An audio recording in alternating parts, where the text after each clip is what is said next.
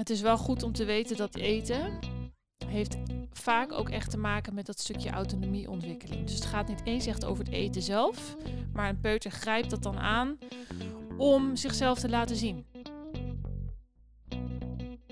Hi luisteraars, welkom bij de Opvoedkast. Mijn naam is Amber, ik ben pedagoog en marketeer bij Companany en ik zit hier weer samen met mijn collega Laudie. Hey, daar zijn we weer. Gezellig, Laudie. Ja. En eh, jij eh, als expert beantwoordt deze aflevering weer een heleboel luisteraarsvragen. Ja. En als jij nou als luisteraar zelf een vraag hebt, of als je het gewoon leuk vindt of iets anders wil weten, dan eh, kun je ons mailen naar podcast.company.nl. Vandaag, Laudie, hebben we het over eten, want dat is niet voor iedereen altijd heel vanzelfsprekend. Ook niet dat eten per se leuk is. Ehm, maar waarom niet? Ja, eten is ook weer zo'n veel voorkomend opvoedthema. Net als slapen, eh, zinnelijkheid. Ja, we behandelen ze allemaal, maar het is niet voor niks, want het speelt gewoon bij heel veel ouders. Wat was jij voor eter vroeger? Eh, ja, ik was wel een goede eter. Ik ehm, lust eigenlijk vrijwel alles. En eh, ik moest ook alles proeven vroeger. We hadden de regel thuis dat je, ja, je, je moest alles proeven. En als je het dan echt, echt niet lekker vond, dan mocht ik het uitspugen op de hand van mijn vader. Wat aardig van je vader. maar dat zorgde er dus wel voor. Dat, dat was natuurlijk zo, wow, super cool en grappig of zo. dat ik dus wel alles wilde proeven. En uiteindelijk bleek natuurlijk 9 van de 10 dingen waren gewoon lekker. Maar wat heb jij zo al op de hand van je vader gespuugd? Wat vond je nou echt niet lekker? Nou, ik denk dat ik weinig op de hand van mijn vader heb gespuugd. Maar ik weet nog wel dat ik vroeger eh, wel een keer naar boven ben gestuurd ehm, met mijn bord lasagne. En dat ik toen mijn bord heb omgekiept op het dak vanuit mijn zolderraam. Wat een rebelse actie. Ik had ook zoiets. Ik, eh, ik kreeg dan, als ik ging overblijven op school, dan kreeg ik van die broodjes mee, weet je wel, met van die zweterige kaas ertussen. Ja, super goor. En ik, ik wilde dat gewoon niet. Maar dan moest ik het s'avonds eh opeten, nog, voor het, het avondeten. Dan kreeg ik, dus op een gegeven moment gooide ik die broodjes gewoon in de struikel onderweg naar huis. Hey, en Dex, jouw zoon, is die een goede eter?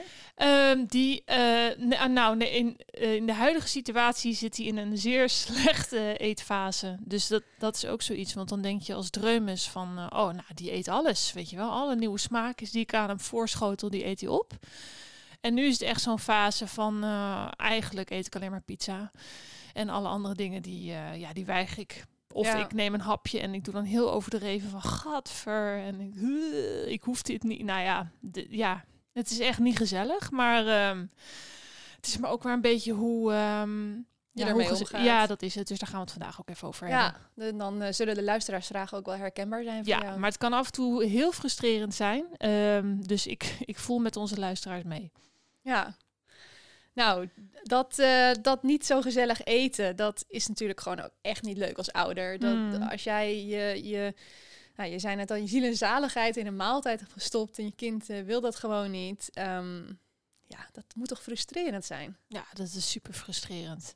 Helemaal omdat je denkt dat je bijvoorbeeld een, eh, een gerecht maakt waarvan je weet, dit was de vorige keer echt een succes. En dan in één keer is het niet meer lekker of wordt er heel vies naar gekeken. Dat is heel frustrerend. Ehm, het is wel goed om te weten dat eten heeft vaak ook echt te maken met dat stukje autonomieontwikkeling. Dus het gaat niet eens echt over het eten zelf, maar een peuter grijpt dat dan aan om zichzelf te laten zien. Op wat, wat voor manier dan? Kijk, je kunt maar beperkte mate controle uitoefenen als ouder over het eten. Dus je kunt eten bereiden, je bepaalt wat er op tafel komt. Maar uiteindelijk bepaalt je peuter of die een hap neemt eh, en het doorslikt. En dat voelt je peuter natuurlijk ook. Het is iets waar hij gewoon ook wel zelf een beetje macht over heeft. En waar mogelijk ook wel een reactie op komt als hij het weigert. Of als hij het gewoon niet gaat doen. Ja. Ehm, Dus in die drang naar autonomie Ja. en, en besluitvaardigheid. is eten is bij uitstek een heel goed moment om dat even uit te dragen Ja. als peuter. Chantagemiddel. Ja, lekker grenzen aftasten. Als ouder het negatieve gedrag, je kunt het ook in stand houden, hè, op de manier waarop jij erop reageert. Dus het, het kan leiden tot heel veel spanning aan tafel. Of het kan er heel ongezellig van worden. En dat is heel vervelend. Dus ehm, nou, het is ook leuk om vandaag te bespreken, ook naar aanleiding van een van de vragen, hoe je het nou wel gezellig houdt aan tafel. Zijn er nog meer dingen die je vooraf even wil meegeven? Een andere factor die eh, wat ja, wat het eetgedrag ook wel eh, bepaalt, is, is een afnemend hongergevoel. Dat, dat realiseren ouders zich niet altijd. Maar aan het einde van het tweede levensjaar van een kind, dan neemt uh, de, de zeg maar, die daarvoor echt plaatsvindt, die neemt af. Wat logischerwijs ook leidt tot minder behoefte aan eten, want er is gewoon minder brandstof nodig. Dus je kunt heel stellig zijn in uh, hè, het bord moet leeg. Dat kan een regel zijn thuis. Maar als je kind vol zit, dan zit het vol. En het is eigenlijk het beste om de regie bij je kind te laten, want die kan het zelf het beste aangeven. Want soms denken wij dat een kind heel veel nodig heeft, terwijl die eigenlijk al verzadigd genoeg is, zeg maar. We gaan luisteren naar de eerste luisteraarsvraag. Ja. Hoi, ik heb een vraag. De maaltijden bij ons eh, thuis lopen niet zo soepel. Er wordt veel getreuzeld, het bord wordt al opzij geschoven en met een vies gezicht bij gekeken. En er wordt bijvoorbeeld al gezegd dat het eten niet lekker is. Hoe kan ik ervoor zorgen dat iedereen gewoon eet wat er op tafel staat? Ja, dat is echt de hamvraag. Hoe hou je het gezellig? Um, weer een hele herkenbare situatie, wat ik net ook al zei. Het is gewoon heel vervelend als je een kind hebt wat niet goed eet. En het is nog vervelender als het jouw maaltijd gewoon verstoort. Want jij hebt er wel zin in. Jij hebt lekker gekookt. Je hebt gewoon zin om lekker te eten. Een kind wat dan zijn bord aan de kant schuift of niet eens wil proeven en dan zegt nee, dit hoef ik niet. Of het ziet er vies uit of het ruikt niet lekker. Nou ja, je verzin het maar. Dat is gewoon heel irritant, laten we wel wezen. Maar ja, hoe ga je er dan mee om? Ja. Hoe zorg je dus dat het gezellig wordt of blijft? Het eigenlijk is de vuistregel dat je niet te veel aandacht schenkt aan het negatieve gedrag. Dat hebben we vaker genoemd bij verschillende opvoedthema's, maar dat geldt ook voor het eten. Ook als je zelf heel gefrustreerd bent, omdat je dus bijvoorbeeld een succesgerecht hebt gemaakt, dat denk je zelf. Want je denkt, ja, dit heb ik vorige week nog gekookt en toen vond iedereen het lekker. En nu in één keer uh, wordt het bord aan de kant geschoven. Um, leg er niet te veel de nadruk op. Weet je, volgende keer beter. Wordt er niet gegeten, dan wordt er niet gegeten. En, en blijf rustig. Ga geen scène maken of heel teleurgesteld zijn. Echt je frustratie uiten of je ja, en ik, ben, ik was al zo moe en uh, dan heb ik nog staan koken voor jullie allemaal en dan wordt het niet gegeten. En die frustratie is geheel plaatsbaar, maar leg het niet neer bij je kind. Um, weet je, en, en, wees consequent en duidelijk. Dus we eten allemaal hetzelfde aan tafel. Dit is wat er vanavond gegeten wordt. Wil je het niet, dan eet je het niet. Ja, dat is allemaal heel makkelijk gezegd, maar dan eet hij niet. Ja, als je, je kan je kind toch moeilijk met een lege maag naar bed sturen. Ja. Doet toch pijn in je hart als je als ouder dan dus... Oké, weet je, je, je, de, de, maaltijd die jij vol moeite hebt gemaakt... wordt niet gegeten, is ook niet leuk. Mm. Maar ja, je kind zonder eten naar bed... dat klinkt meer als een straf als vroeger. Spartaanse opvoeding. Ja. Nou kijk, weet je, een kind die pakt de ruimte die jij hem geeft. Dus als je kind het eten niet ziet zitten, hij vindt het vies of hij wil het niet eens proeven, hij denkt, gatsie, dit ziet er echt niet lekker uit, dit hoef ik niet. En vervolgens zeg jij, nou joh, weet je, uh, ik smeer wel een boterham voor je logisch dat je kind die ruimte even gaat aftasten. Dat zou ik ook doen. Even kijken van, nou ja, misschien is er wel, kan ik iets anders krijgen, weet je wel. Dus als jij daarop ingaat, dan werkt dat de volgende keer natuurlijk ook. En dan denkt je kind, ja... Pakken wat je pakken kan. Ja, waarom zou ik überhaupt nog een nieuwe maaltijd gaan proberen? Want die boterham met pindakaas, die smaakt me eigenlijk sowieso beter. Dus uh, ik laat dat bord morgen ook gewoon weer staan. En dan, uh, dan, ja, dan maak ik er even een, een theater van. Want er zijn kinderen, peuters, heel goed in om een heel theatrale setting neer te zetten. Van ik heb zo'n honger en huilen erbij. Ik weet niet. Uh, Tot kokhals aan toe. Zeker, ja. Ik heb het allemaal gezien. Um, en ja, als jij als ouder dus die ruimte biedt, dan zal je kind die ruimte ook herhaaldelijk op blijven zoeken. Uh, want het, het, is interessant en het, het leidt ook af waar het om gaat. Het eten van die maaltijd. Dus als het kind daarmee bereikt dat hij iets anders te eten krijgt, dan, uh, ja, dan heeft hij uh, wat hij eigenlijk wil. En op de langere termijn zal je kind daardoor eigenlijk echt een moeilijke eter gaan worden. Want die is niet gewend om nieuwe smaken te proberen, want hij krijgt een alternatief aangeboden. Dus als je je kind wil helpen, je helpt er maar eigenlijk mee door hem geen alternatief te geven. Vanaf die manier moet je het eigenlijk bekijken. Als het je dan echt aan het, aan het hart gaat, dan moet je maar zo denken: ja, ik help mijn kind er eigenlijk niet mee. Ja. Hoe moeilijk het ook is. Ja, je houdt het, je houdt het gedrag in stand. Je kind wordt niet aangemoedigd om nieuwe dingen te gaan proberen. Dus die leert nooit een, een, andere smaak, een andere structuur. Nee, en kinderen zullen zichzelf ook nooit echt verhongeren. Hè? Nee. Volgende ochtend eten ze gewoon een extra portie ontbijt. Ja, ja, en als je kind een boterham wil van banaan, dat is prima. Maar dat kan dan inderdaad de volgende ochtend. Dat is meer iets voorbij het ontbijt. S'avonds eten we iets anders. Uh, en kinderen, precies wat jij zegt, kinderen hongeren zichzelf doorgaans niet uit. Als een kind honger heeft, dan eet het. Als een kind dorst heeft, dan drinkt het. Ja, dus ouders maken niet... zich ook vaak een beetje te snel zorgen. Wat heel logisch is, want je wil dat je kind gezond is en goed groeit en zich goed ontwikkelt. Ja. Maar als jij een kind hebt wat zich goed ontwikkelt, daarmee bedoel ik eigenlijk, speelt je kind, is hij gelukkig, dan is er in feite niet zoveel aan de hand. Dus als je kind dan een tijdje wat minder eet, een avondmaaltijd overslaat, dat is echt niet erg. Nee. nee. nee. dus ook zeker niet gaan pushen. Ook niet om dat ene glas water leeg te drinken. Nee, want um, dwang werkt sowieso niet. Dat werkt altijd averechts. Dus dat kan straffen zijn. Hè? Dat is eigenlijk ook dwang. Dus uh, als je je bord niet leeg eet, dan mag je geen tv kijken. Maar ook belonen. Dus als je wel je bord leeg eet, dan krijg je een toetje. Dat is eigenlijk ook dwang. Dat is eigenlijk ook dwang. En ook een beetje manipuleren. Um, en het, het maakt er en de sfeer vaak niet beter op. Want je kind die kan dan soms met zo'n heel lang gezicht hele lange tijd aan tafel zitten omdat dat bord leeg moet. Nou, dat is allemaal helemaal niet gezellig. Um, en het leidt vaak ook niet tot het gewenste resultaat. Nee, want er wordt de lasagne gewoon op dak gegooid. Ja, precies. En als je je kind uh, dwingt om zijn bord leeg te eten, wat ik net al zei, kinderen voelen zelf vaak heel goed wanneer ze vol zitten. Dus als jij je kind dwingt om meer te eten dan het gevoel van verzadiging, wat het kind zelf aanvoelt, dan is dat een hele tegendraadse boodschap. En is ook gebleken dat dat samenhangt met uh, overgewicht op latere leeftijd.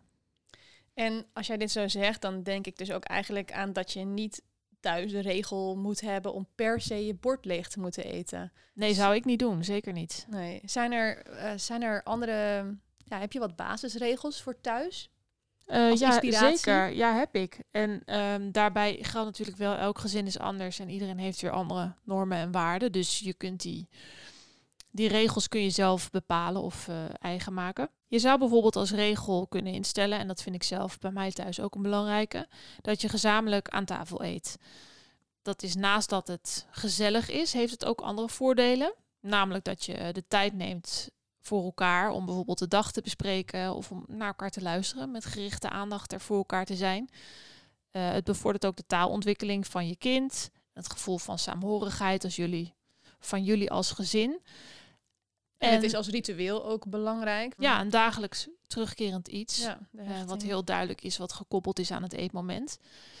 Um, en er wordt ook met meer rust en aandacht gegeten dan bijvoorbeeld voor de tv. Eh, soms zie ik ook wel eens dat kinderen juist voor de tv worden gezet om te eten, omdat ze dan gedachteloos bij wijze van eten in hun mond stoppen. Omdat ze zo geboeid zijn door de tv en dan gaat er.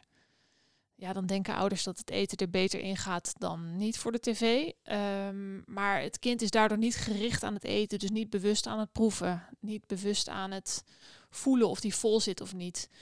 Uh, dus dat zou ik zeker niet aanraden. Uh, en probeert in ieder geval één keer per dag bijvoorbeeld te doen. Kijk, niet in alle gezinnen is dat haalbaar om s'avonds bijvoorbeeld allemaal tegelijk aan tafel te zitten. Maar doe het dan bijvoorbeeld voor het ontbijt. Ja. Of bij de lunch. Net wat uh, schikt in jouw gezin. Ja. ja. Een andere basisregel kan, kan nog zijn dat je allemaal hetzelfde eet. Dat iedereen wel bepaalt hoeveel die eet. Maar dat het wel één en hetzelfde gerecht is. Dus niet papa eet altijd net weer even wat anders. Of uh, nou, het jongste, de jongste telg krijgt altijd een boterham. uh, eet gewoon allemaal hetzelfde. Dat is ook heel duidelijk en heel consequent. Hey, en eh, dat doet me denken aan dat wij vroeger thuis de regel hadden dat wij mochten één gerecht uitkiezen waarbij we een alternatief kregen. Ja, een soort wildcard. Ja. ja, vind ik een hele duidelijke regel. Ja, ja toch? Ja, goed ik bedoel, man. Ja.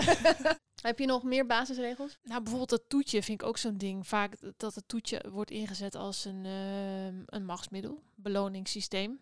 Maar een toetje kun je ook echt prima zien als onderdeel van de maaltijd. Want een toetje kan ook heel voedzaam zijn. Als jij je zorgen maakt over dat je kind bepaalde voedingsstoffen niet binnenkrijgt. Een toetje, als je een beetje een gezond toetje kiest met zuivelproducten, fruit, dan is dat net zo goed onderdeel van de maaltijd. En heel belangrijk nog is, maak de maaltijd niet te lang je moet niet van een peuter verwachten dat jullie een uur zitten te tafelen met je peuter erbij. Want dat, dat kan een peuter doorgaans echt nog niet. Dus uh, kies even afhankelijk van de leeftijd, maar ook van de, ja, de aandachtspannen van je kind. Of je de maaltijd een kwartier of twintig minuten laat duren. En uh, daarna kan je kind ook prima van tafel gaan. En kleine porties, denk ik ook. Is ook een goede, ja. Want als je kind een enorm bord voor zich krijgt met een berg eten, ja, dat ontmoedigt enorm. Vooral als hij er al niet echt zin in had. Dan zie je ook nog zo'n groot bord. Beter kleine porties en dan kan je altijd nog een beetje extra opscheppen. Uh, mochten de mensen nou zelf goede basisregels hebben thuis voor de, het eten of aan tafel gaan, dan uh, willen we die heel graag weten. Ja, Misschien leuk. Uh, kunnen jullie dat dan even insturen. Ja. We gaan door naar de tweede luisteraarsvraag. Mijn kind uh, lust weinig en uh, eet eigenlijk niet zo heel erg veel. Daar um, maak ik me eigenlijk best wel zorgen over. Vooral als ze wel uh, voldoende binnenkrijgt en voldoende goede voedingsstoffen. Dus mijn vraag is dan ook, hoe zorg ik er dan voor dat ze toch voldoende en vooral gezonde voeding binnenkrijgen? Ja, als je kind niks wil, niks lekker vindt, hoe, hoe doe je dat dan? Ja, logisch dat je je dan zorgen maakt, omdat je als ouder wil dat je kind goed groeit en ontwikkelt. En daarbij hoort natuurlijk dat je kind gezond eet. Um, goed om te weten is dat kinderen vanaf een bepaalde leeftijd eigenlijk allemaal uh, voedsel gaan weigeren. Omdat ze denken, hey, dit is nieuw. En dat is een soort, je kan het koppelen aan een soort angst voor alles wat nieuw is. Dat hebben dreumissen, een beetje zo rond de anderhalf komt dat vaak. Kan ook iets later zijn. Van, hey, dit ken ik niet. Afkeer. Dat heeft een functie want het is evolutionair gezien uh, behoedt dat het kind voor vergiftiging. Dus het is iets, iets ingebakkens, zeg maar. En interessant. Ja, vertrouwen krijgen in nieuw voedsel. Dus ook weten, oké, okay, dit is goed, ik kan dit gewoon eten. Oh kijk, mijn ouders eten het ook, het is veilig. Dat kost tijd. Ja, je moet echt wennen aan nieuwe smaken. Ja, en ja. dat is echt niet van de een op de andere dag gebeurd. Misschien moet je dat ook in kleine stapjes dan aangaan, dat wennen aan voedsel. Als jij wil dat je kind een keer broccoli gaat eten uh, en die uh, moet er niks van weten, dan is het moment dat hij de broccoli een keer op zijn bord laat liggen al een succes. En een keer dat hij het misschien oppakt, een nieuw succes. En dan is het volgende doel dat hij het in zijn mond stopt. En ja, dat hij het dan uitspuugt. Ja, oké, dat komt dan de volgende keer. Ja, ja. En je kunt uh, die broccoli waar jij het nu over hebt ook op verschillende manieren klaarmaken of aanbieden. Dus misschien werkt het niet als het als een geheel op het bord ligt. Maar als je het in een pasta saus verwerkt of je maakt er soep van, dan vindt je kind het misschien wel lekker. En dan is de structuur anders, maar dan kan hij al wel aan de smaak wennen. Dus dat zijn allemaal verschillende manieren om je kind te laten wennen aan, aan nieuwe smaken. Daarnaast heb je ook nog uh, een begrip dat heet de monkey platter. En dat is in Nederland nog niet zo heel bekend uh, begrip. Maar als je het op Pinterest invoert, dan krijg je allemaal hele mooie plaatjes van hoe zo'n monkey platter eruit kan zien. Het komt er eigenlijk in grote lijnen op neer dat je je kind zelf laat kiezen wat hij eet en hoeveel hij eet. Um, en jij bepaalt wat het is. Maar het moet een variatie zijn aan verschillende voedingsmiddelen. Die je dan op één groot bord, dus een, een apenbord, presenteert aan je kind. Aapkooi met eten. Ja, en het is uit onderzoek gebleken dat dreumissen, uh, je kunt dit een beetje vanaf de dreumisleeftijd doen, als kinderen ook goed kunnen kauwen en slikken, dat dreumissen heel goed zelf kunnen bepalen wat ze nodig hebben aan voedingsstoffen en hoeveel. Dus als jij op dat bord, uh, dan kan je de schijf van 5 een beetje als richtlijn aanhouden. Sommige mensen denken die schijf van 5, dat is toch heel gedateerd. Maar dat is nog steeds recent het meest ja, wetenschappelijke uh, richtlijn, ja, richtlijn voor wat je nodig hebt om uh, goed te groeien en ontwikkelen. Um, dus je maakt een bord met wat fruit, wat groenten, eiwitten, misschien wat vlees. Um, vezels. Kan, vezels. Um, dus stukjes brood, een gekookt eitje, stukjes komkommer. Um, en dan kiest nootjes. het kind zelf waar zijn lichaam dus eigenlijk behoefte aan heeft. Ja, dat is dan wel over een langere periode gemeten in dat onderzoek. Over bijvoorbeeld een maand tijd. Dan heeft het kind van alle voedingsstoffen genoeg binnen. Dus het is niet okay. na één dag. Het is Nee, niet dat het kind heel netjes één komkommer, een stukje brood, een stukje ei, een nootje. het kan dus best zijn dat het kind op dag één alleen maar nootjes eet. Ja, en wat, heel, wat ook een voordeel is van zo'n zo'n monkey platter, nou die kun je bijvoorbeeld eh, gedurende de lunchtijd of zo, of een beetje rond een uur of drie, een soort snackmomentje, kun je presenteren aan je kind. Zet het dan ook op een lage tafel, zodat je kind zelf kan pakken wanneer hij wil en wat hij wil. De nadruk op de, de avondmaaltijd is dan ook wat minder. Ehm, dus je hoeft je niet zoveel zorgen te maken als je kind dan s'avonds geen groente eet of zijn bord opzij schuift. Want Ja, hij heeft dan gedurende de eh, dag ja, al, eh, heeft hij al eh, genoeg eh, bijvoorbeeld vitamines binnengekregen of, Ja. groenten als dat de zorg is. En iets, Ehm. iets anders wat je kunt doen is je kind ook betrekken bij het bereiden van voedsel. Kan ook helpen om de interesse in voedsel te vergroten. Dus door samen te koken, bijvoorbeeld samen te snijden op een bepaalde leeftijd. Als een kind een beetje. Ja, ik denk dat, dat dit ook weer typisch zoiets is dat kinderen al veel meer kunnen dan wij als ouders denken. En dat je kinderen echt al heel jong heel goed kan laten helpen met het eten bereiden. Al is het alleen maar de dingen die jij net gesneden hebt in een bak doen of zo. Ja, en dan kun je bijvoorbeeld ook. Als je kind iets bepaald groente of zo er interessant uit wil zien, wil je even een stukje rauw proeven, weet Ja. je wel? Nou, dan gaan we het zo meteen koken, kijken hoe het dan anders smaakt. Eh, dat maakt het wat interessanter en ook leuk om mee bezig te zijn. Ja, dat is ook meteen een activiteit. Ja, Ik weet nog dat we het tijdens de zindelijkheidsaflevering ook gehad hebben over de, ja, een, een groot eh, compliment maken als iets eh, lukt. Eh, en dat, dat is niet helemaal eh, ja, onze manier van werken. Niet applaudisseren als er iemand een plasje heeft gedaan op de wc. Is, is dat met eten net zo? ja, een compliment geven is prima, maar houd ook, doe ook gewoon normaal. Want eten is gewoon normaal. Eh, dus maak geen enorme heisa als je kind in één keer ongevraagd een stronkje broccoli opeet. Als je daar een enorm applaus voor, gaat geven, dan ja, dat is onnodig. Normaal reageren op een normale gebeurtenis, namelijk dat je eet. En andersom ook, leg ook niet te veel nadruk op het negatieve gedrag, dus het weigeren van het eten. Dus ga niet straffen. Duidelijke tips, eh, lijkt mij. Laten we eventjes een kleine samenvatting doen van deze aflevering. Want als we nou vijf dingen willen meegeven aan ouders die ze echt moeten onthouden na dit hele verhaal, dan zijn dat eigenlijk stel basisregels in jouw gezin. Blijf consequent in deze regels. Maak je ook niet te snel zorgen, want een kind hongert zichzelf echt niet uit en eet wat hij nodig heeft. Eh, ga je kind niet dwingen om iets te eten of te drinken. Dat is eigenlijk een machtsstrijd die je niet aan moet gaan, want dat win je niet. Want je kind slikt het gewoon niet door. En eh, wees creatief in hoe je voedsel aanbiedt. Ja, wat ik nog wil toevoegen is eh, een kleine side note. Want in deze aflevering spreken we over peuters die zich doorgaans goed ontwikkelen, die goed groeien. Er zijn natuurlijk ook kinderen die bijvoorbeeld een aangeboren afwijking hebben. Een stoornis, ehm, iets medisch, eh, waardoor zij niet goed eten of waardoor eh, het niet goed eten de groei belemmert. En dat komt niet vaak voor, maar als je nou als ouder echt zorgen hebt over je kind en over het eetgedrag van je kind, eh, en je wil uitsluiten dat het iets medisch is, Ga naar een arts. ja, ga naar een huisarts of naar een kinderarts. Ehm, dat is heel belangrijk. Ja.